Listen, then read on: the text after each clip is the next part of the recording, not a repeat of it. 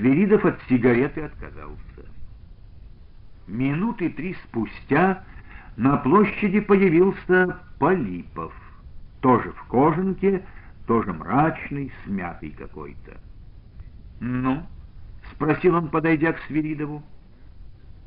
«Приказ чешским войскам отдан по всей магистрали», — глухо проговорил Свиридов. «В городе через полчаса будут захвачены почта, телеграф, пристань, уездный совет, ЧК, УКОМ. Однако зачем вы здесь? Уходите». Впервые Свиридова Полипов увидел в Новониколаевской тюрьме в 1906 году. В то время Свиридов был членом Томского комитета РСДРП, сплошь состоявшего из меньшевиков, и в камере яростно спорил с Субботиным на политические темы.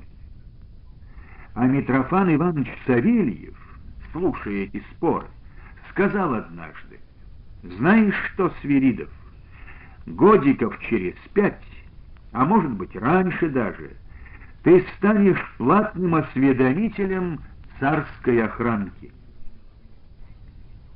С тех пор Полипов Свиридова не видел, но знал, что по выходе из тюрьмы он порвал с меньшевиками, примкнул к большевистскому крылу РСДРП, а после победы советской власти оказался в Новониколаевске качестве комиссара небольшого красногвардейского отряда.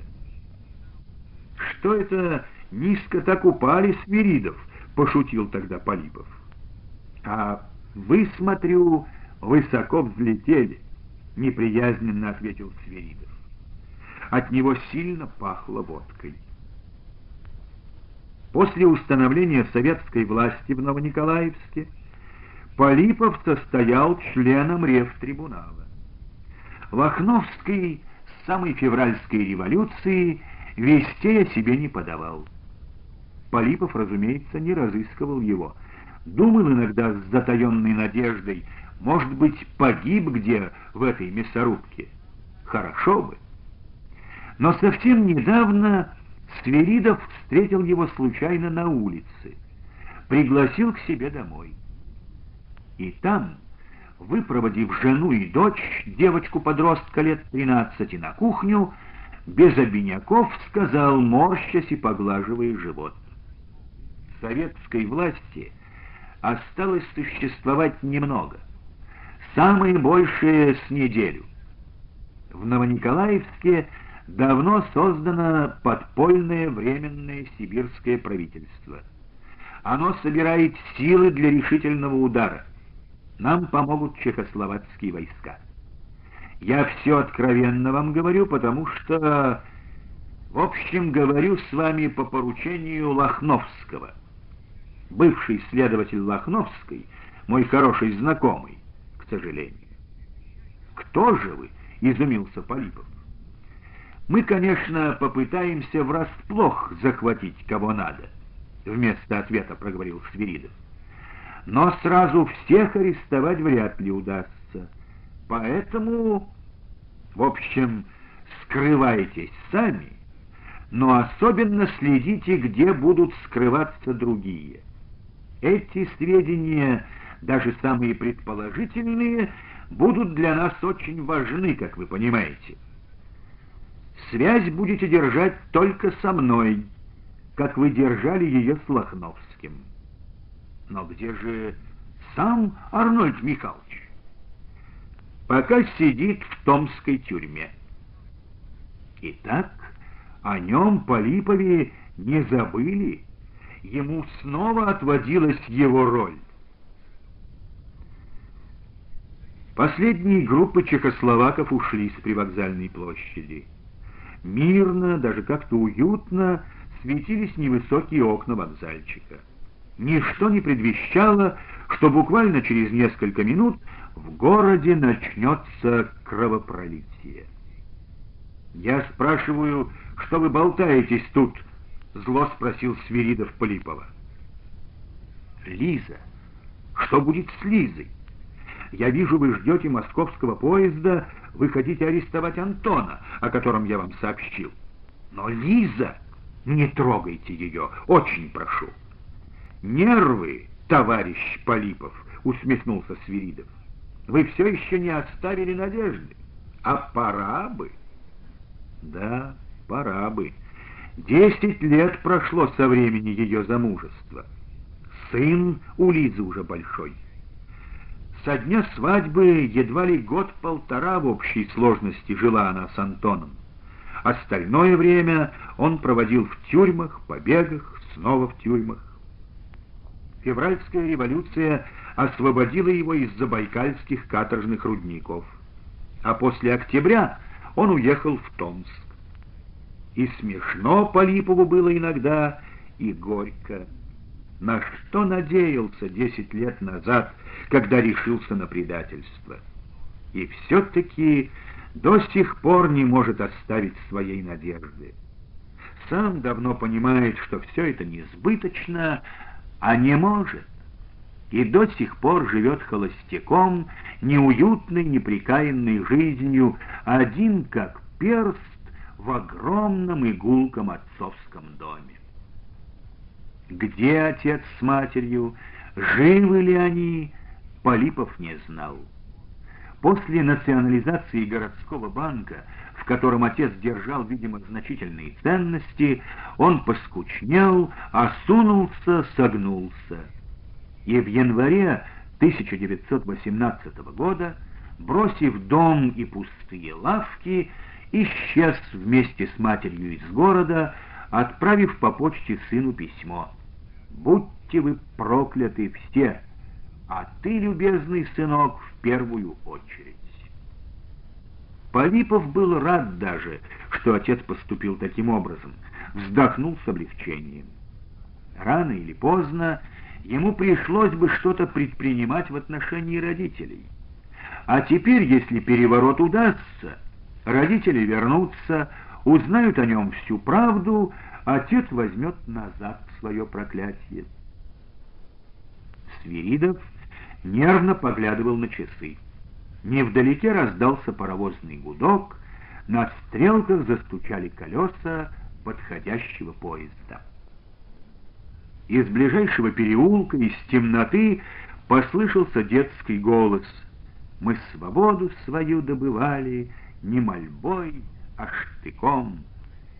Полипов сразу узнал, это Юрка, сын Лизы. И через несколько секунд он появился сам, в чистой отутюженной рубашке с приглаженными лохмами волос. А следом Лиза и Ульяна Федоровна с узлами и чемоданами. «Петр!» — воскликнула Лиза. Глаза ее обеспокоенно поблескивали. «Спасибо, что пришел Антона встретить». Я тебя пришел проводить. Что происходит в городе? По улицам маршируют колонны чехословаков? Ничего особенного, подал голос Свиридов. Они пошли на помывку в баню.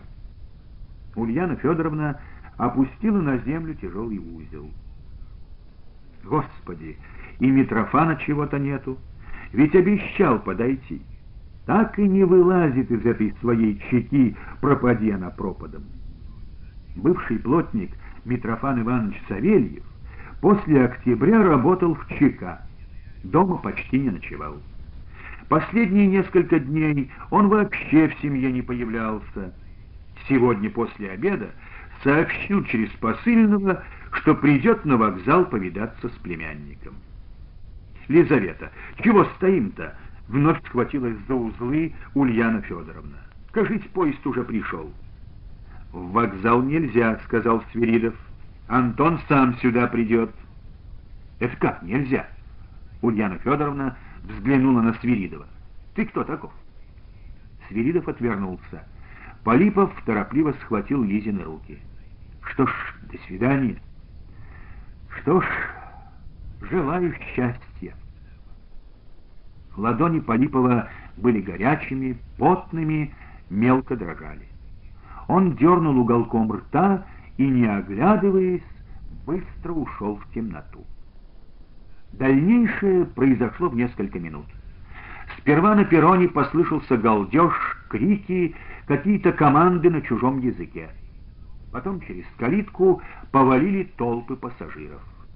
И вдруг, где-то близко от вокзала, в городе вспыхнула стрельба, но тотчас смолкла. «Что это? Что это?» — закричала бледнее Лиза. «Ничего особенного!» — ухмыльнулся Свиридов. «Наши люди расстреливают своих врагов!»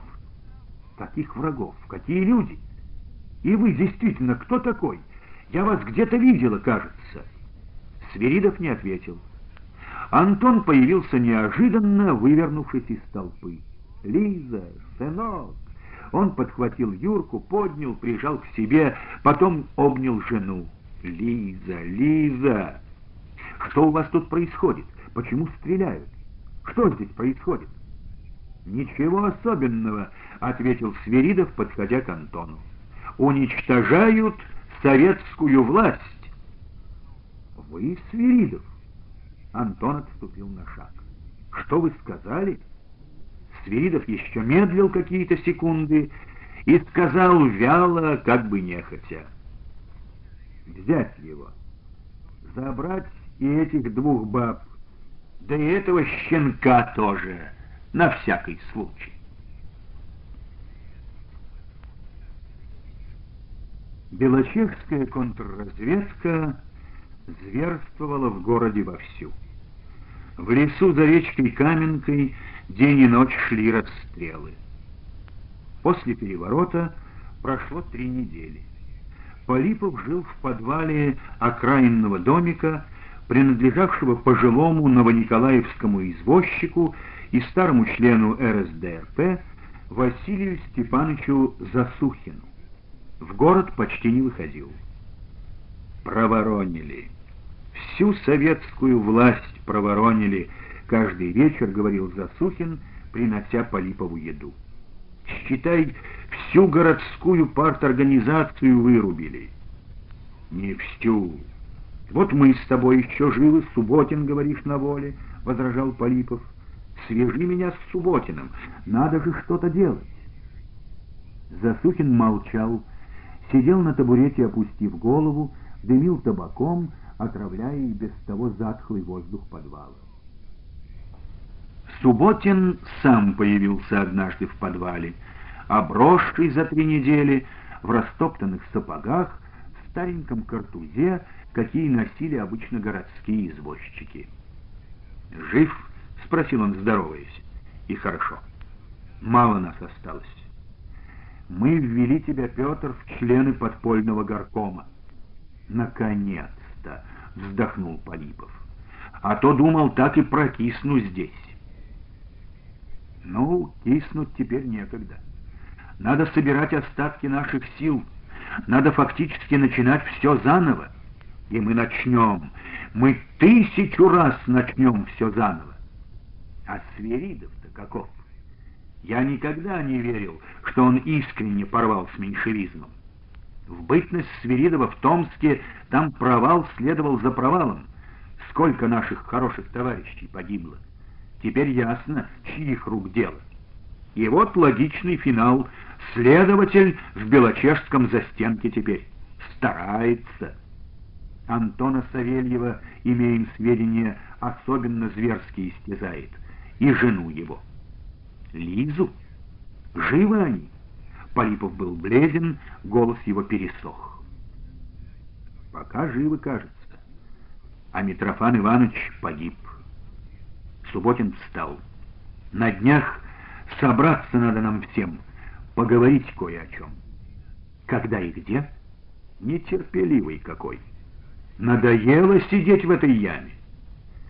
Василий Степанович вот скажет, когда и где. Ну, рад я был повидать тебя, Петров. Через несколько дней, глубокой ночью, выбирая переулки поглуше, Полипов торопливо шел в сторону вокзала, где в крепком особняке с дубовыми ставнями жил Свиридов. Открыла ему жена Свиридова, полная женщина с заплаканными глазами. Полипов рассчитывал увидеть возле дома какую-то охрану, но охраны не было, и дверь открыли сразу, без всяких предосторожностей, едва он сказал, кто ему нужен. Все это показалось Полипову странным. Сам Свиридов лежал на кровати в брюках и нижней рубашке. Он был пьян, на столе стояли две бутылки, тарелка с огурцами. «А, господин доносчик!» — проговорил Свиридов. «Давно вас жду. Ну, какие новости?» И тон, и слова — все было непонятно Полипову. Они испугали его. Подпольный горком собирается завтра. В доме наборщика городской типографии Корнея Баулина. По адресу... Хорошо, хорошо. Я знаю этого наборщика. Не хотите водки? Послушайте, Сверидов, что все это значит? А что? Свиридов опустил ноги на пол, но с кровати не встал. Вы пьете, как, как последний пьянчушка. Живете без всякой охраны, будто в мирное время. И вообще, вообще-то не надо бы пить. Гастрит кишки будто ножницами стрижет. И он потер живот. А охрана есть. Послушайте, еще раз сказал Полипов, я пришел по, по делу, а вы пьяный, невменяемый. Извините, я в таком случае пойду. Я ничего не понимаю. Кулепанов! Распахнулась дверь, ведущая в соседнюю комнату, на пороге появился белогвардеец, за ним еще один. «Возьмите этого, этого, отвезти в наше заведение. Отделайте его там хорошенько и бросьте в одиночку», — сказал Свиридов, не глядя на Полипова. Подошел к столу и налил из бутылки в стакан. Полипов действительно ничего не понимал. Его привели в здание контрразведки, жестоко в кровь избили и бросили в тесную камеру. А потом про него, кажется, забыли. Старый знакомец Косоротов, служивший теперь здесь, носил ему раз в день вонючую баланду, убирал парашу. Он был молчалив, как камень, за все время не промолвил ни слова. Однажды Косоротов повел его по длинному коридору и втолкнул в кабинет Свиридова. Синяки с лица Полипова еще не сошли. Правая рассеченная бровь была распухшей, закрывала глаз. Стоя у порога, Полипов левым глазом оглядел довольно просторную комнату. Стол, у стены какой-то шкаф, возле шкафа была еще одна дверь, обитая толстым серым войлоком. Сам Свиридов в офицерском френче, но без погон, стоял у окна и уныло смотрел сквозь толстые решетки во двор. Испитое лицо его было землистого цвета, дряблые щеки обвисли, сухие обшелушившиеся губы подрагивали. «Может, все-таки объясните, что значит вся эта история со мной?» — мрачно спросил Полипов. «Антона Савельева ко мне!» Вместо ответа проговорил Свиридов. И жену его приготовь, потом сына. Слушаюсь. Косоротов пошел, но у порога остановился. Я, ваше благородие, упредить хотел. Она, Лиска Савельева, третий день пищи не берет. И вроде бы заговариваться начала. «Веди же их, черт!» — заревел Свиридов. Когда Косоротов ушел, Полипов сделал шаг к двери. «Нет, увольте, я прошу сесть!» — крикнул Свиридов, показав на стул у стены. Подошел к шкафу, достал стакан и бутылку. Когда наливал, руки его дрожали, стекло звякало о стекло. Выпив, шумно вздохнул. «Как вы думаете, Полипов?» «Зачем живет человек?» — неожиданно спросил он. «В чем смысл его рождения, его смерти, а? И вообще, в чем правда, истина, а в чем ложь. Нашли время и место о таких вещах рассуждать. Почему же? Всегда и время, и место, если есть потребность к этому. Не знал, что вы такой философ. Я же не обладаю такими достоинствами. Да-да. Вы просто провокатор. Я где нахожусь? Полипов рванулся, встал. Вы лучше скажите, накрыли вы подпольный горком партии? Зачем? Свиридов пожал плечами. Накроем один, появится другой. Бесконечная, бесполезная работа. Не понимаю. Полипов сел, его била дрожь. Или я сошел с ума, или... И замолк, потому что Косоротов ввел Антона. Савельев похудел, глаза глубоко ввалились, кожа на щеках, на висках, на лбу была желтоватого цвета. Но следов истязаний видно не было. Чувствовалось только, что он смертельно устал.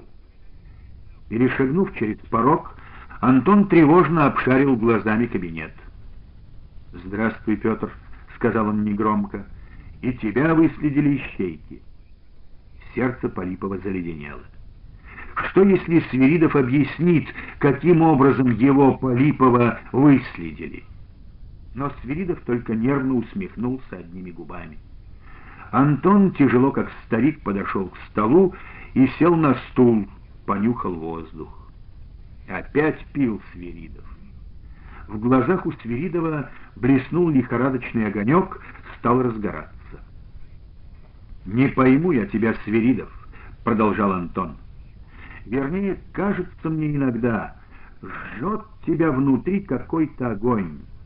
Остатки совести, что ли, человеческой в тебе шевелятся, и ты заливаешь, глушишь эти остатки водкой. Верно угадал. Хе -хе. Смех его был сухой, деревянный. А потом подумаю. Нет. Какая может быть совесть у озверелого палача, опустившегося до уровня скотины? И тут угадал. Хе-хе. И вдруг зеленее взорвался — Угадал, да-да, угадал! И обхватил голову обеими руками, запустил пальцы в волосы, будто хотел вырвать их. Только тебе от этого не легче, не легче. Да, я знаю, ты расстреляешь нас всех. Меня, Лизу, всю нашу семью, проговорил Антон. Юрку даже, ребенка не пожалеешь. Но ведь народ-то весь вам не перестрелять, не уничтожить, не подмять. Да? И Свиридов усмехнулся. Ты что, слепой, глухой? Не знаешь, не понимаешь, что происходит в России? Новониколаев спал, Челябинск, Екатеринбург, Барнаул, Омск, Томск, Красноярск, наши, на Дальнем Востоке японцы. Забайкалье контролирует атаман Семенов, Южный Урал атаман Дутов, в Поволжье добивают остатки красных отрядов. Все! Советской власти хватило на полгода. Была и кончилась, и не будет больше. Э, нет, братец, была, есть и вечно будет. В тех городах, которые ты перечислил, уже созданы, уже действуют подпольные партийные организации. Они поднимают народ, и скоро этот народ придавит вас к ногтю. Пока мы давим, недолго вам осталось. Ведь от бессилия свирепствуете. Скоро, очень скоро народ спросит с вас за тысячи замученных, расстрелянных, за все сполна платить будете. Ну, поговорили умненько и будет, прервал его Свиридов. Вопрос все тот же. Кто мог войти в состав Томского подпольного горкома? Не знаю я, Свиридов. Я же был арестован тобой за несколько дней до занятия Томска белочеками. Кроме того, я возвращался из Москвы. Я понимаю, что наверняка ты не можешь знать, но предположительно... Полипов, лишний забытый, сидел у стены, с недоумением наблюдая за допросом. Зачем Свиридову фамилии томских подпольщиков, когда своих новониколаевских он оставил в покое? Или он врет, Свиридов этот, Субботин и все остальные давно арестованы, и сейчас после Антона Свиридов начнет их вызывать по одному на очную ставку с ним, с Полиповым? Ну да, так, наверное, и будет. Вот зачем он, Полипов, доставлен сюда в контрразведку. Непонятно только, почему именно таким способом, зачем его били тут. И Полипов, мгновенно представив, что через несколько минут ему надо будет глядеть в глаза Субботину, облился холодным потом. Однако события развернулись совсем по-другому. «Значит, не будешь говорить?» — переспросил Смиридов Антона. «Я не предатель. Тебя-то мы все равно расстреляем. Пожалей хотя бы жену. Она на грани сумасшествия. Сына своего пожалей, тетку свою. Ту сердечные припадки колотит. Ты ее фактически погубил уже. Но жену и сына можешь спасти еще. Ну, хотя бы предположительно. Полипов видел, как лоб и щеки Антона покрылись крупной испариной. И предположительно я вам ничего не скажу. Голос Антона осип, он громко глотнул слюну. Пора бы это понять. «Заговоришь, неправда, Косоротов!» И Косоротов втолкнул через порог Лизу. Антон и Полипов в раз встали. Постояв, Полипов сел, а Антон продолжал стоять, держась за край стола. Смотреть на Лизу было страшно. Растрепанная, в лохмотьях, она диким взором обвела комнату. «Сын! Где мой сын? Что вы с ним сделали?» Заголосила она, упала на колени, поползла к столу. Лиза, Лизонька! Антон кинулся к жене, поднял ее, но Свиридов торопливо вышел из-за стола, отшвырнул от Антона жену. «Юрка жив-здоров пока!» И повернулся к Антону. «Будешь говорить?» Антон вытер рукавом под со лба. «Мне нечего сказать». «Нечего!» «Заговоришь!» И Сверидов рванул обитую войлоком дверь, прокричал туда «Займитесь!». Все дальнейшее Полипов видел и воспринимал сквозь какой-то серый качающийся туман. Из комнаты, в которую вела обитая войлоком дверь, выбежали трое черных людей, схватили Лизу, поволокли. Антон бросился было вслед, но потом попятился назад чуть не стоптал его Полипова и прижался к стенке спиной.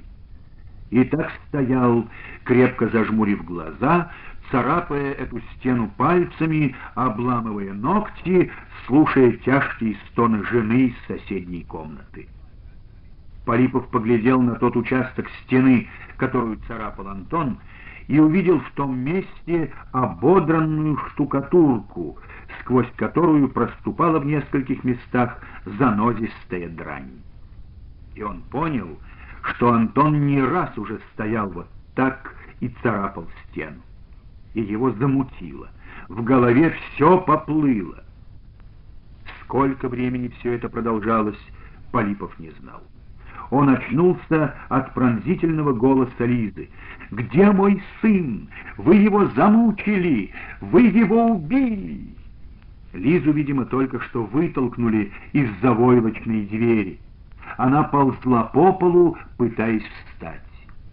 Голое плечо и ладони ее кровенились.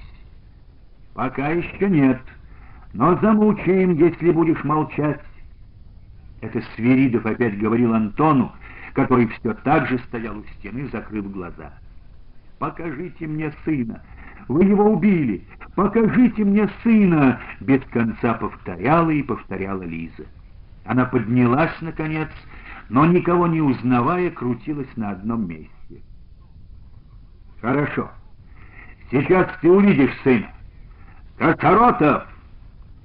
Косоротов так же молча, как Лизу, втолкнул из коридора в кабинет Юрку. «Мама! Мамочка!» Лиза мгновенно узнала сына, цепко схватила его дрожащими руками, морая своей кровью его грязную рубашонку, и вместе с ним опустилась на пол. Ноги ее не держали. «Сынок, сыночек, ты жив?» «Жив! Я жив, мама!» Он взял в ладошки ее лицо. «Какая ты стала, мама!» «Они били тебя! Они били тебя!» «Нет, меня не били, только я есть хочу. Тут плохо кормят». И мальчик увидел отца и Полипова. «Папка! Дядя Петя!» Он хотел было подбежать к отцу, но не мог вырваться из цепких рук матери. «Какой папка? Его нету. Он не приезжал еще из Томска», — торопливо заговорила Лиза. «А у меня телеграмма есть. Мы ведь поедем сейчас к нему в Москву. А ты поспи, поспи, сынок, перед дорогой. Усни, есть не будешь хотеть, а я песенку тебе спою, которую папа сочинил». И она, прижимая к себе сына, запела тоскливо и жалобно, с трудом припоминая слова. Над городом запах черемух струится, Давно отступила уж зимняя стынь. «Ну так будешь говорить?» — резко спросил Свиридов, подойдя к Антону. «Или прощайся с сыном». Он подождал немного и, видя, что Савельев молчит, дернул бесцветными сухими губами, сказал в третий раз «Врешь! Заговоришь!» И, оторвав мальчишку от матери, толкнул его за войлочную дверь. «Займитесь этим щенком!» «Мама! Мама!» — истошно закричал Юрка уже из-за двери. Этот крик звоном отозвался в голове у Полипова. Чувствуя, как по груди и спине между лопатками обильными ручьями стекает холодный пот, он встал, хотел было куда-то идти. «Сидеть!» — рявкнул Свиридов. Полипов сел и стал тупо, ничего уже не ощущая, глядеть на Лизу. А та, страшная, косматая, как-то странно ползала по полу, ощупывая каждую плашку потом посидела в задумчивости несколько секунд и начала руками ловить воздух. Потрескавшиеся губы ее что-то шептали. И Полипов различил еле слышимое «Юра, Юронька, сынок, куда вы дели моего сына?» Она, шатаясь, встала, ткнулась в стол, потом в стену, прислушалась к чему-то, улыбнулась. Глаза ее зеленоватые, бездонно глубокие глаза, которые так нравились Полипову, горели нездоровым, но красивым огнем. Полипов отлично понимал, что там, за обитой войлоком дверью, происходит ужасное. Там почти на глазах у беспомощного отца и обезумевшей матери пытают ребенка. Но то ли он претерпелся ко всему, то ли просто внутри у него все одеревенело, он не испытывал того головокружения, от которого несколько минут назад почти потерял сознание. Его только сильно тошнило, и он боялся, что его вырвет.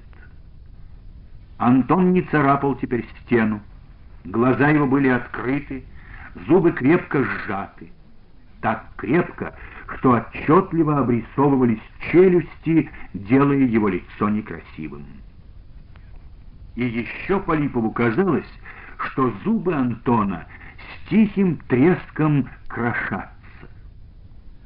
А Лиза, между тем, все скользила по стене к обитой войлоком двери. И вдруг оттуда раздалось «Мама! Мам!» «Хватит! Хватит! Свиридов рванул воротник. Потом схватил себя за горло, задыхаясь. Унести всех, всех Савельевых! Свиридов подбежал к шкафу, достал бутылку, снова застучало стекло стекло. Выпив, Свиридов успокоился, сел опять за стол, нервно поворошил бумаги, нашел что-то нужное, минут десять писал, протыкая пером тонкие листы. Ужас! Ужас! пробормотал Полипов, все еще обливаясь потом. Он сидел согнувшись, глядя в пол. «Все-таки объясните мне, почему я здесь? Зачем били меня? Зачем...» «А это не тебя, это меня били!» — прервал его Свиридов. «Это я сам себя бил!» «Вы, кажется, не Лиза, а вы сошли с ума!» «Верно», — согласился Свиридов, — «около того». «Так как же, Полипов?» «Вот вы видели, на ваших глазах сошла с ума женщина, которую вы, как вы говорите, любите. Теперь после этого вы поняли или хотя бы задумались, зачем рождается человек, зачем живет, в чем смысл жизни, где правда, истина, а где ложь. Говоря это, Свиридов встал, скрестил на груди худые жилистые руки. Глаза его были пустые, холодные. Мне только об этом и осталось думать. В голове Полипова стучало «в самом деле сумасшедший». Но как бы опровергая это, Свиридов сказал «Жаль, но когда-нибудь задумаетесь. Каждый человек об этом все равно задумывается рано или поздно. Косторотов!» Полипов сжался. Что еще выкинет сейчас этот безумец Свиридов? Ах да, вызовет на допрос Субботина. Но когда появился Косоротов, Свиридов спросил, глядя куда-то в угол комнаты, «Как она, Савельева Елизавета?» «Совсем должно тронулась, вы ж благород. Связала в узелок какие-то тряпки, ходит по камере, у всех спрашивает, не опаздывает ли поезд. В Москву, говорит, собралась к мужу». «Ага». А старуха Савельева стонет, лежит, за сердце держится. Ага, опять протянул Свиридов. Вышвырни их вон к чертовой матери. На сумасшедших чего пули тратить? И мальчишку выброси. Вот. И Свиридов протянул несколько бумажек. И на этого тут документ, кивнул Свиридов на Полипова. Тоже пускай идет, выпустишь. Коцаротов с удивлением глянул на Полипова. Однако, не привыкший обсуждать поступки начальства, произнес «Слушаюсь, ваш благородие». Косоротов ушел. А Свиридов опустился на тот стул, на котором сидел недавно Антон Савельев, закрыл лицо ладонями. «Я что же, действительно могу идти?» — тихо спросил Полипов. «Можете. Но как же я объясню своим, каким образом я вышел отсюда? Мне какое дело? Объясняйте, хотя это действительно вам будет трудно. Мой вам совет — сегодня же ночью убирайтесь из города подальше — и там попытайтесь пристать к любой части Красной Армии. Так вы, может быть, спасете себя, а главное — новониколаевских подпольщиков. Я ведь действительно оставил ваш донос без внимания, а другой не оставит. Впрочем, можете открыто вступить и в белогвардейский отряд здесь, в городе, дело ваше. Или езжайте в Томск к Лохновскому, он давно вышел из тюрьмы.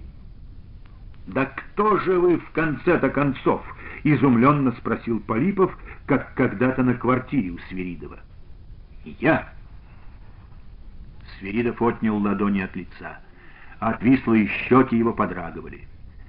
Сейчас, пожалуй, уже никто. А в прошлом...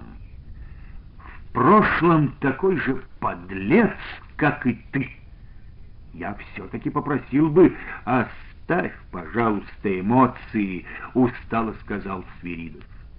Я когда-то смолодушничал, как и ты. Здесь же, в этом городе, в Новониколаевской тюрьме. Ведь мы тогда вместе сидели. И ты помнишь, отец, или, кажется, дядя этого Антона Савельева сказал мне, лет через пять ты станешь платным осведомителем царской охранки. А я стал раньше. Я в прошлом меньшевик, по совету того же Лохновского, примкнул открыто к большевикам, и я их выдавал, выдавал. В конце концов меня стали подозревать, относиться недоверчиво. Видимо, я где-то был не так осторожен и хитер, как ты. Меня разоблачили бы, безусловно. Но началась революция. В суматохе было уже не до меня. Я перебрался из Томска в Новониколаевск, и здесь... «И здесь вы превратились в пьянчушку», — сказал Полипов. «Нет, тут со мной случилось еще большее несчастье. Ко мне пришли вдруг и стали мучать вопросы.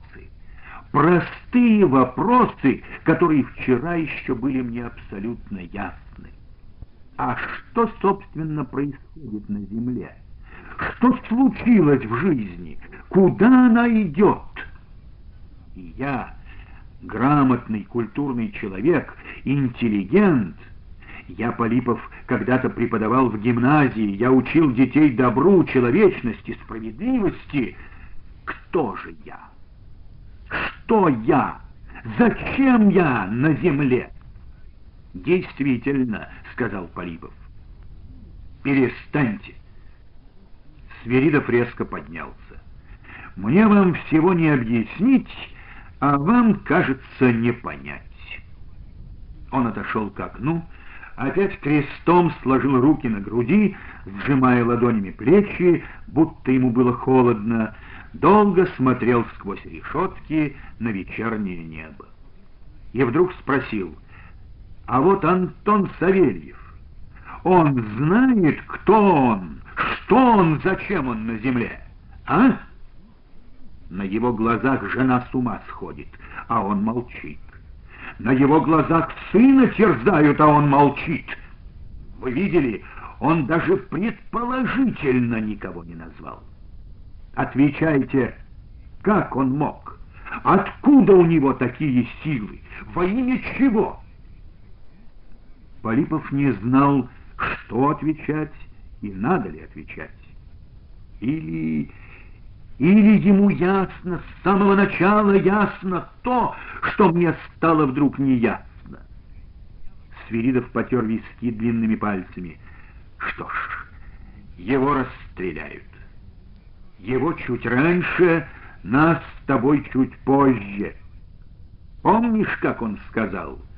Народ придавит вас к ногтю. Свиридов болезненно усмехнулся. Как в шее, значит, а? Придавят? Чего вы спрашиваете? Вы же только что доказывали Антону обратное. Ты болван, Полипов. «Какой ты болван!» Будто даже с сожалением произнес Свиридов. «Вы что же, за тем, чтобы сказать мне это и вообще высказать свои, не знаю, как назвать, сомнения, и кинули меня в этот застенок, заставили смотреть на... на... чтобы и у меня возникли такие же сомнения, такие же вопросы?» За этим ли за другим ли Мне уж и самому не понять. Свиридов просунул руку сквозь решетку, сдернул оконный шпингалет, толкнул створки. Захотелось и арестовал. Я мог бы расстрелять вас вот в этом кабинете, вот из этого нагана. Он подошел к столу и действительно вытащил из ящика наган. Полипов дернулся со стула, но полностью во весь рост разогнуться не мог, так и застыл скрюченный, застыл от смертельного испуга. В лице Свиридова не было ни кровинки, глаза опять пустые, холодные, безумные глаза Свиридова продавливали его насквозь. Да, я мог бы, но не знаю, будет ли это справедливо,